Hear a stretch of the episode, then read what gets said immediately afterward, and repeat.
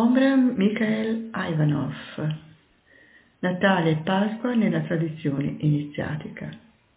Luca, che era il più colto e il più erudito degli evangelisti, inizia il suo Vangelo dicendo Ho deciso anch'io, dopo ricerche accurate su ogni circostanza fin dagli inizi, di scrivere per te un resoconto ordinato. Egli non era dunque stato testimone degli avvenimenti come gli altri, ma fece delle ricerche e nel suo racconto sulla nascita di Gesù riportò unicamente le immagini degli avvenimenti che si ripetono nell'animo di ogni essere umano. Ed è su queste immagini simboliche che ora ci soffermeremo. Affinché il bambino Gesù possa nascere, occorrono un padre e una madre. Il padre Giuseppe è l'intelletto, lo spirito dell'uomo. La madre, Maria, è il cuore, l'anima. Quando il cuore e l'anima sono purificati, allora nasce il figlio. Ma non nasce dall'intelletto e dallo spirito. Nasce dall'anima universale, che non è altro che lo Spirito Santo sotto forma di fuoco, di amore divino una pura fiamma che viene a fecondare l'anima e il cuore dell'essere umano. L'anima e il cuore rappresentano il principio femminile, ricettivo, mentre l'intelletto e lo spirito rappresentano il principio maschile, che prepara le condizioni affinché lo Spirito Santo, ossia l'anima universale che è fuoco, prenda possesso dell'anima di Maria. È allora che nasce il Cristo bambino. Dato però che la nascita è un fenomeno che deve verificarsi nei tre mondi, è necessario che il bambino nasca anche sul piano fisico. Come vedete, la cosa è molto più complessa di quanto immaginavate.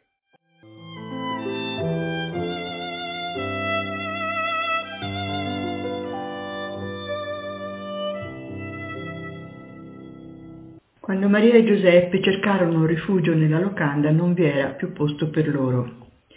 Ciò significa che quando gli esseri umani sono occupati a mangiare, bere e divertirsi, non hanno mai posto per l'iniziato che ha accolto in sé il figlio, quel figlio divino che è già concepito in lui come una luce. Può essere un grande ideale o un'idea che egli nutre e coltiva. Ma dove andare ora con questo bambino? Nessuno gli apre la porta, ossia nessuno lo comprende, ma ecco una stalla. Quella stalla con la mangiatoia è un simbolo. Prima di tutto è il simbolo della povertà, della difficoltà delle condizioni esteriori. Sì, per l'uomo, nel quale dimora lo spirito, sarà sempre così. Gli esseri umani non lo apprezzeranno e non lo accoglieranno. Ma grazie alla luce che egli proietta al di sopra della mangiatoia, altri lo vedranno da lontano e verranno a rendergli visita. Quella luce, rappresentata dalla stella a cinque punte, è una realtà assoluta. Essa brilla sopra il capo di tutti gli iniziati, il cui principio femminile, ossia l'anima e il cuore, ha messo al mondo il bambino Gesù concepito dallo Spirito Santo. E a quel punto l'intelletto, ossia Giuseppe, anziché essere geloso e ripudiare Maria, come farebbe un uomo rozzo, gridando il figlio che hai messo al mondo non è mio, vattene, deve inchinarsi e dire è Dio che ha sfiorato il cuore e l'anima di Maria. Io non potevo farlo. L'intelletto non deve dunque ribellarsi e adirarsi, ma comprendere correttamente dicendo qui vi è qualcosa che mi supera e proteggere Maria. Ripudiare Maria sarebbe come ripudiare la metà del proprio essere e diventare come coloro che, puramente intellettuali e razionalisti, hanno bandito tutto il lato affettivo, ricettivo, tutte le qualità come la dolcezza, l'umiltà e la bontà. Molti hanno ripudiato Maria perché amava ricevere la vista dello Spirito Santo.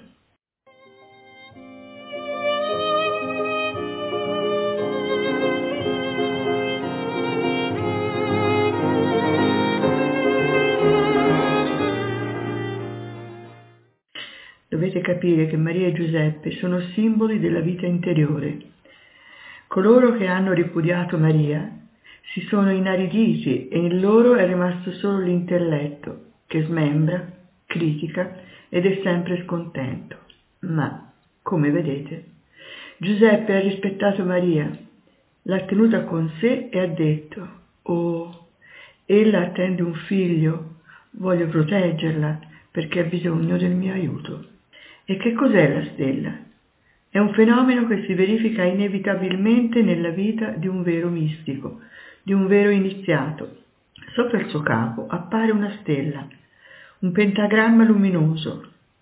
Ciò che è in alto è come ciò che è in basso e ciò che è in basso è come ciò che è in alto.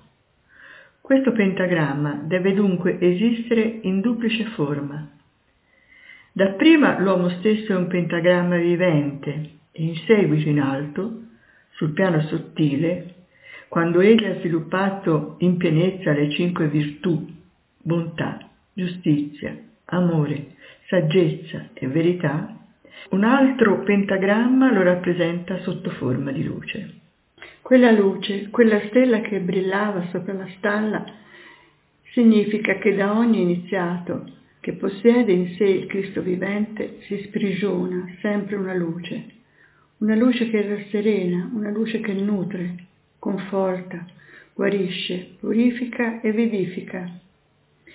Un giorno quella luce verrà notata da lontano, da coloro che percepiscono che qualcosa di speciale si manifesta attraverso quell'essere. Ciò che si manifesta è precisamente il Cristo e a quel punto tutti i dirigenti, tutte le autorità, tutti coloro che sono potenti e ricchi vengono a Lui. Anche i grandi capi religiosi che credevano di essere giunti al vertice cominciano a sentire che manca loro qualcosa che non sono giunti a quel grado di spiritualità e vengono a istruirsi, a inchinarsi e a portare dei doni.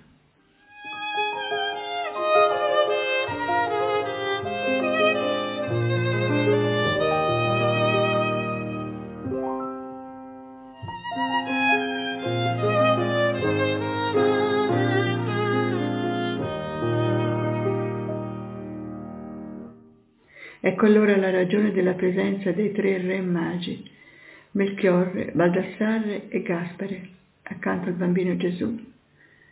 Quei magi erano i capi di grandi religioni nei loro rispettivi paesi e sono venuti. Perché?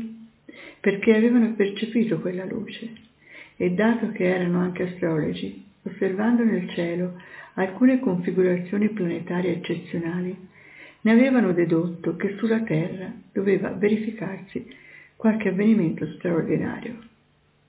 La nascita di Gesù corrisponde quindi anche a un fenomeno avvenuto nel cielo duemila anni fa. I re magi portarono oro, incenso e mirra e ciascuno di questi doni era simbolico. L'oro significava che Gesù era re, il colore oro è il colore della saggezza, il cui splendore brilla sopra il capo degli iniziati come una corona di luce. L'incenso significava che egli era sacerdote. L'incenso rappresenta il campo della religione, ma anche quello del cuore, dell'amore. E la mirra è un simbolo di immortalità. Ci si serviva della mirra per imbalsamare i corpi e preservarli così dalla distruzione. I re magi hanno dunque portato dei doni che sono in relazione con i tre mondi, quello del pensiero, quello del sentimento e quello del corpo fisico. Ogni dono è anche collegato a una sefira dell'albero di vita. La mirra a Bina, che conserva tutto, l'oro a Tiferet, la luce, e l'incenso a Hesed, la religione. Occupiamoci ora della stalla. In quella stalla non vi erano né pastori né greggi, ma soltanto un bue e un asinello. Perché? Da secoli si ripete questa storia senza comprenderla, perché per gli esseri umani il simbolismo universale è andato perso. La stalla rappresenta il corpo fisico e il bue Voi sapete che anticamente il bue, il toro, è sempre stato considerato come il principio generativo.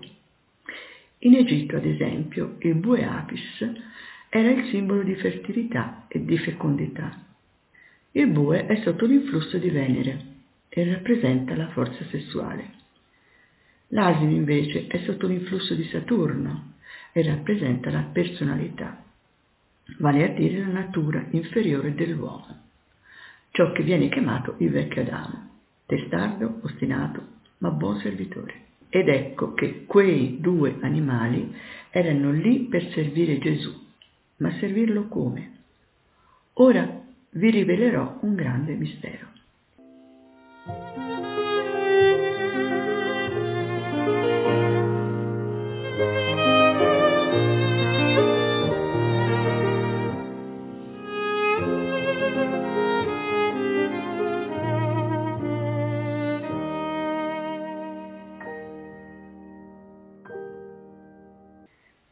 Quando l'uomo comincia a lavorare al proprio perfezionamento, entra in conflitto con le forze della sua personalità e con quelle della sua sensualità.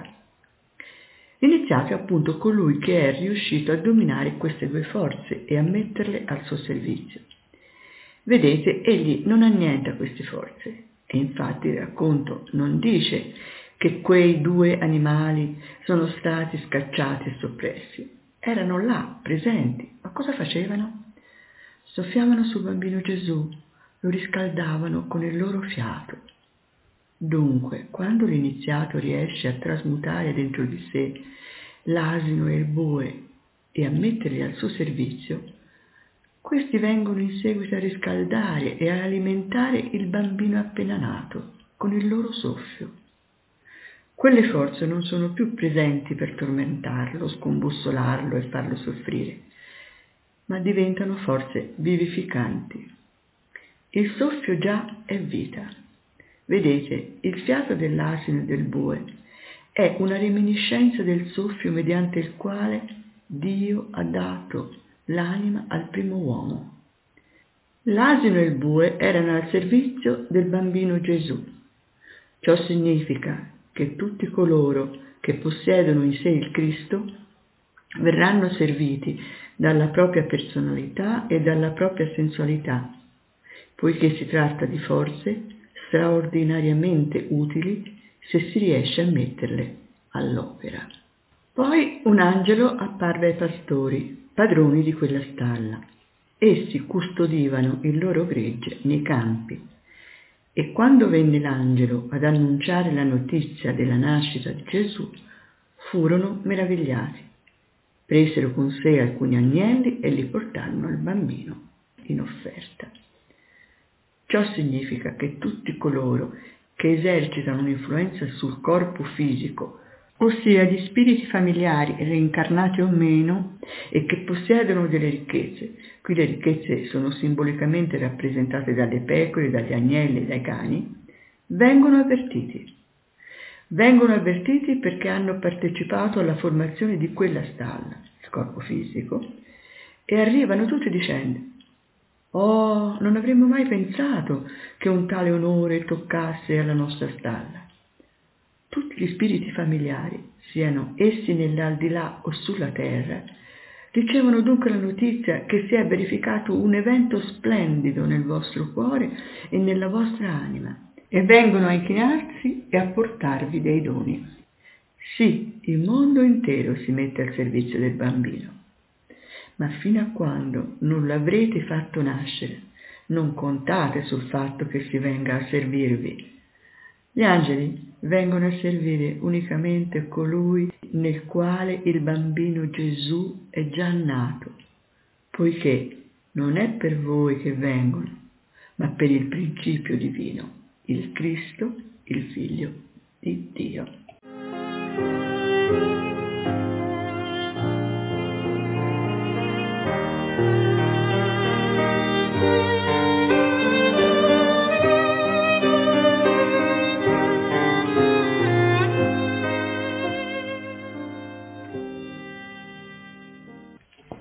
Soffermiamoci ora sul simbolismo della mangiatoia. Per quale ragione Gesù doveva nascere in una greppia sulla paglia e non in un palazzo, in un tempio o in una dimora vasta e sontuosa? Nei Vangeli tutto è simbolico, ma sono rari coloro che hanno intuito l'esistenza di un significato estremamente profondo dietro il racconto della nascita di Gesù in una greppia. Voi capirete in quale punto del nostro corpo si trova quella mangiatoia se vi ricordate le conferenze che vi ho tenuto sul centro Ara. Vi ho spiegato quale ruolo può avere quel centro nella vita spirituale di un iniziato che sappia lavorare con esso. Se il suo nome Hara significa ventre, dimostra che questo centro, situato qualche centimetro sotto l'ombelico, è noto soprattutto ai giapponesi. In realtà era conosciuto da tutti gli iniziati del passato ed è del centro Ara che Gesù parla quando dice dal suo seno sgorgeranno fiumi d'acqua viva. Quel seno è il centro Ara. È là che si trova la greppia dove deve nascere il Cristo fra il bue e l'asino, ossia tra il fegato e la milza. Siete stupiti, lo vedo. Voi pensate che Gesù nascerà nella vostra testa, ma avete mai visto un bambino nascere dal cervello di sua madre? Mai nessuno si è soffermato su questo punto. Il ventre, le viscere sono considerati disgustosi, ma ecco che il Signore ha scelto proprio quella parte del corpo per il perpetuarsi dell'umanità. Ed è ancora lì, nel centro Ara, che il discepolo deve far nascere in sé la nuova coscienza il Cristo bambino.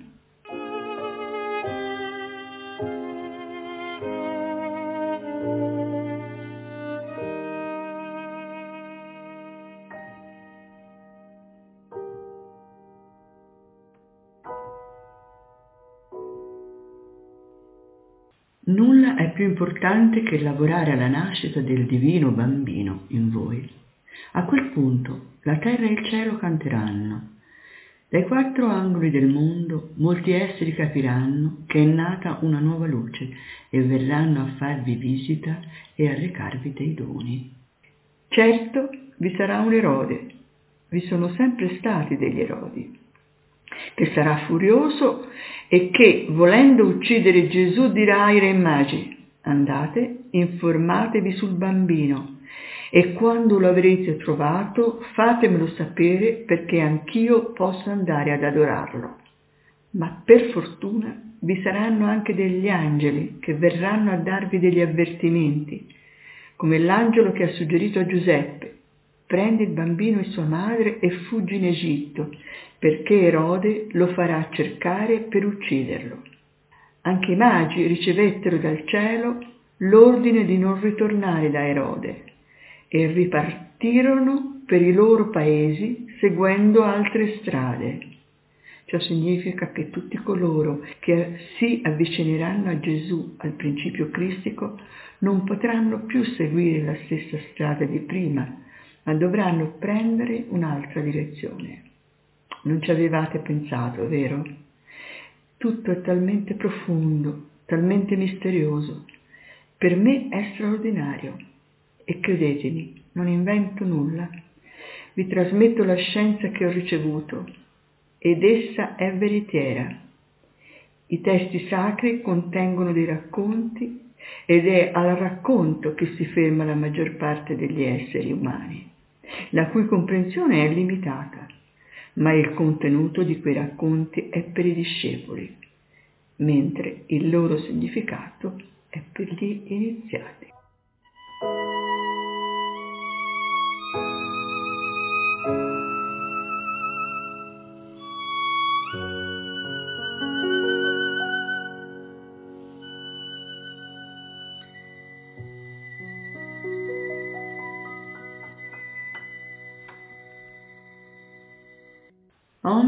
Mikhail Ivanov, Natale e Pasqua nella tradizione iniziatica, collezione Isvor numero 209, edizioni Prosveta.